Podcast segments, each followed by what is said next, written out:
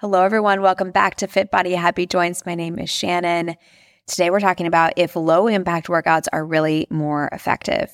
As always, I'm here to help clarify fitness marketing versus current science and reality. So, you may have heard these claims like, I went from high intensity workouts to exclusively Pilates and walking, and my body transformed or high impact is bad for your joints and your hormones, or low impact is better for your body. You might have heard any of those things, and maybe you're confused about the validity of those things.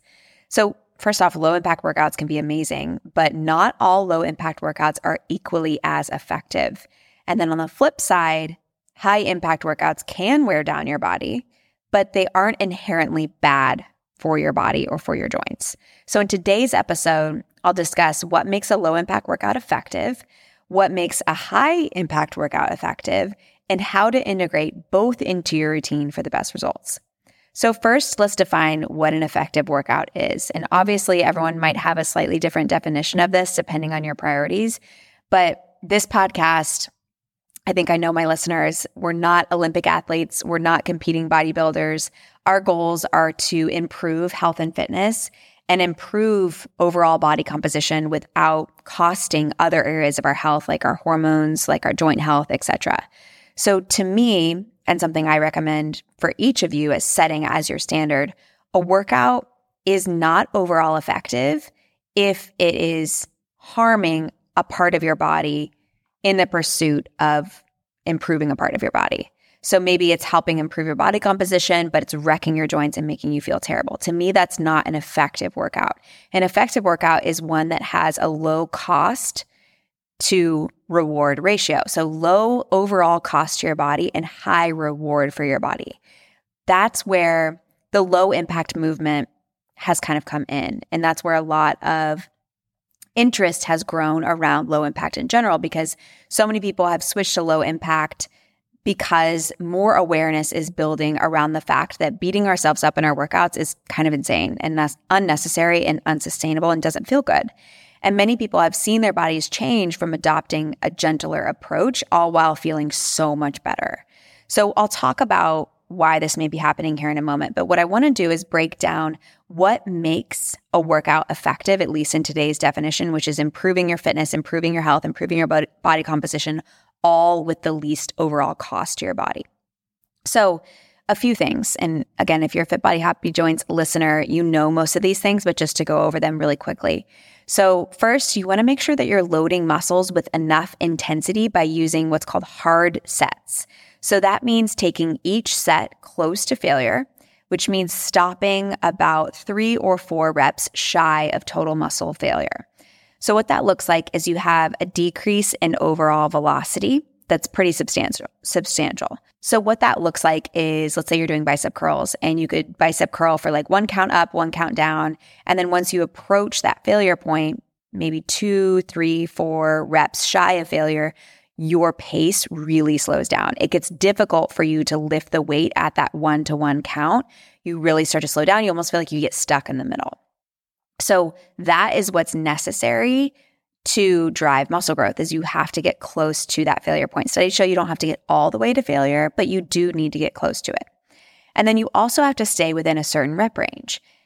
Studies have shown and debunked that it doesn't have to be super heavy weight at low reps. Like you don't have to do super heavy weight for five reps, but you can't do studies show that doing more than about 30 reps is not going to be effective for muscle growth. So you can do anywhere from like five to 30 reps. And as long as you're getting close to that muscle failure, it's going to be effective for muscle growth.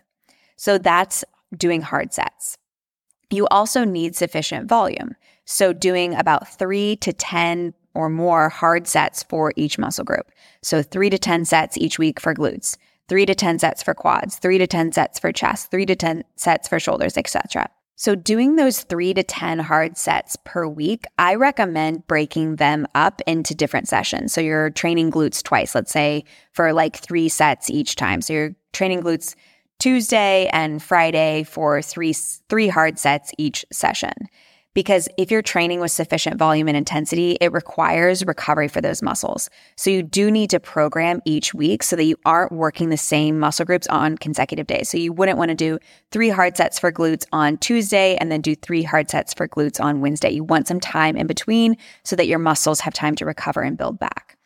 So that's exercise. Next is nutrition. You have to be eating enough protein in order to see muscle growth.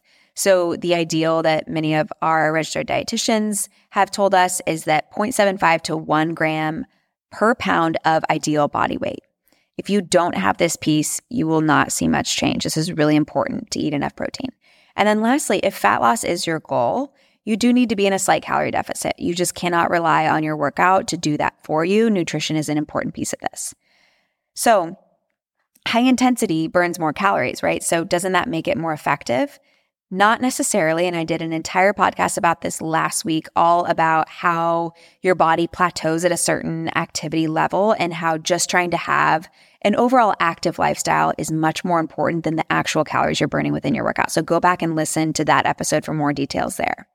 So we can say to a pretty high degree of certainty that those are the va- variables that seem to be the most important for results, for the most important for an effective workout. Now, obviously, there's extremes where those things can become counterproductive. For example, if you're over exercising and under eating, if you're doing way too much exercise and you don't have enough fuel, that's eventually going to eat away at your muscle mass and be counterproductive for body composition changes. If you need help setting up a nutrition and fitness plan for body recomposition, so losing fat and gaining muscle, I did an entire workshop that's totally free. I'll link it in the show notes if you want um, if you want more info there. So, if those are the things that contribute to an effective workout, doing hard sets, having sufficient volume, making sure you're programming each week effectively, making sure that you're recovering, making sure that you're getting enough protein, are low impact workouts better at hitting all of those things? And my answer is it depends. Many low impact workouts are doing exercises in rep ranges that aren't very effective for building muscle. So they're choosing exercises and loads that they're doing way more than 30 reps. They're doing like 100 reps. And although those exercises, by the time you hit that 100 reps, are going to feel really hard and tiring, they aren't likely contributing much to muscle growth since it isn't enough mechanical load. You're going way beyond the rep range that's been shown to be sufficient for muscle growth. So those types of exercises also aren't toning, which they claim to do, since you can't spot treat fat with exercise. So you may be building endurance and stability by doing really high rep, low load training, but those types of workouts likely aren't doing much for the physical change in your body unless, unless you're brand new to exercise and experiencing some newbie gains. But those gains will be, um, they'll very quickly kind of pitter out. So many low impact workout routines are also not considering how they are loading muscles from a day by day perspective. So they're not programming their week of workouts. So they're working the same muscle groups each day or doing full body workouts too often and not allowing for enough recovery. So, those things considered. Can your low impact workout potentially be more effective than your high intensity, high impact workout? Absolutely, it can if you're applying those principles that I listed above. That's really all you need. You don't need to jump, jump around to see results. You also don't need to completely deplete yourself to see results. It's not about calorie burn. It's not about total exhaustion. It's about the stimulus to the muscles. Most of our workouts, with the exception of we've got one HIIT class per week, most of our workouts are low impact and they're effective for building muscle, and yet they don't make you feel totally wrecked because we're applying those principles in a really thoughtful way. Now, what about the people that I referenced earlier who claim that they went from long, grueling boot camp classes to low impact, only walking and Pilates and saw positive changes in their bodies? So I think that this can happen for a few reasons. Number one, they may actually be stressing their bodies less, experiencing less inflammation, and potentially feeling overall kind of less puffy because of that. They also may be losing muscle which can make you appear overall smaller, even though your body composition has declined. They also may be changing their eating habits because low intensity workouts may, not always, deplete you less and affect your hunger hormones because when your body is, is, is exhausted and depleted from your workouts, your hunger hormones are affected. Your body senses that energy is lacking. And food is energy. So to get you that energy, you may crave more calorie dense foods. So by exhausting your body in your workout, you might be affecting your hormones, which are affecting your eating habits. So although some low impact workouts may actually be improving muscle mass more than some forms of high intensity exercise, I think those factors may be contributing to these quote unquote transformations that we see all over the internet. One more thing to mention about low impact before we get into high impact. Low impact workouts are not inherently better for your joints. If you're choosing exercises that are twisting your joints and applying sideways forces to the joints, your joints aren't going to feel very good. Or if you're doing a low impact workout that's overusing muscles, your joints aren't going to feel very good. So low impact is not inherently better for your joints than high impact. And high impact isn't inherently bad for your joints or hormones either. High impact gets a bad reputation, but this is from fitness marketing, not from actual science, because high impact is not bad inherently and can actually be beneficial in the right doses when you choose the right exercises for the right individual. In fact, there have been studies that show that a progressive plyometric training routine can improve joint health and be beneficial for muscle strength. But again, it's progressive and it's dosed appropriately for the individual. But the problem is people are just so extreme when it comes to this and jumping and landing will stress your bones and joints and surrounding joint tissues. But that stress can be good if you're dosing it so that you aren't doing so much that your body can't keep up with healing the damage and the inflammation. So if you're dosing impact appropriately for your body, not doing a ton, but just kind of sprinkling it into your routine so that your body has time to recover, it might actually be beneficial for your body. So the bottom line is that not all low impact workouts are created equal and will be equally as effective, and not all high impact is bad. So, all that said, let's go over my recommendations for incorporating both into your routine if you want for the highest bang for your buck with the lowest cost to your body. So, for strength training and building muscle, which is ultimately what we want to focus on for body composition changes, focus on choosing exercises and loads that you couldn't do more than about 30 reps and get close to that failure point. I did a pot, get lots of questions about Pilates. I did a podcast about Pilates and um, you can apply everything that I say in that podcast to really any low impact workout. So instead of Pilates, just insert your workout name and see if those principles apply. Cause I get lots of questions about like, what about XYZ method?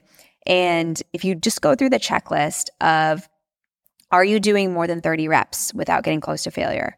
Are you programming your workouts? Are you overusing your muscles?